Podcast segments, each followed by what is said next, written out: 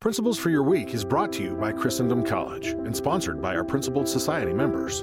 Watch this episode and learn more about our free classes at getprinciples.com. Greetings from Christendom College here in the beautiful Shenandoah Valley of Virginia. You know, in some ways, it does appear as if we are losing the cultural war. As a matter of fact, to some people, it probably looks as if we have actually lost the cultural war. But it's very important for all of us to read the signs of the times, especially when we're living in times of such confusion as we are right now. But T.S. Eliot, the great Anglican poet, wrote way back in 1930 in his book, Thoughts After Lambeth, and I quote, The world is trying the experiment of attempting to form a civilized but non Christian mentality. The experiment will fail but we must be very patient in awaiting its collapse, meanwhile, redeeming the time so that the faith may be preserved alive through the dark ages before us, to renew and rebuild civilization and save the world from suicide. End quote.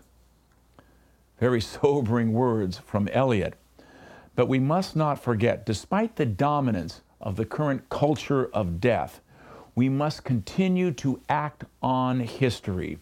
And in Eliot's words, redeem the time. These are the times that have been given to us. We know from our faith that Christ is, in fact, the Lord of history. All time he holds in his hands. And we have seemingly been buried in darkness, but we must remember that the light will always shine in the darkness, and the darkness will not overcome it. We're engaged now not really so much in a cultural war as in a spiritual war. This is a time of spiritual combat where we're fighting against great powers of darkness. But our captain has assured us one great important thing Fear not, for I have overcome the world. Let us stand with our captain and do what we need to do to proclaim the truth and let that light continue to shine. Thanks for being with us today, and may God bless you.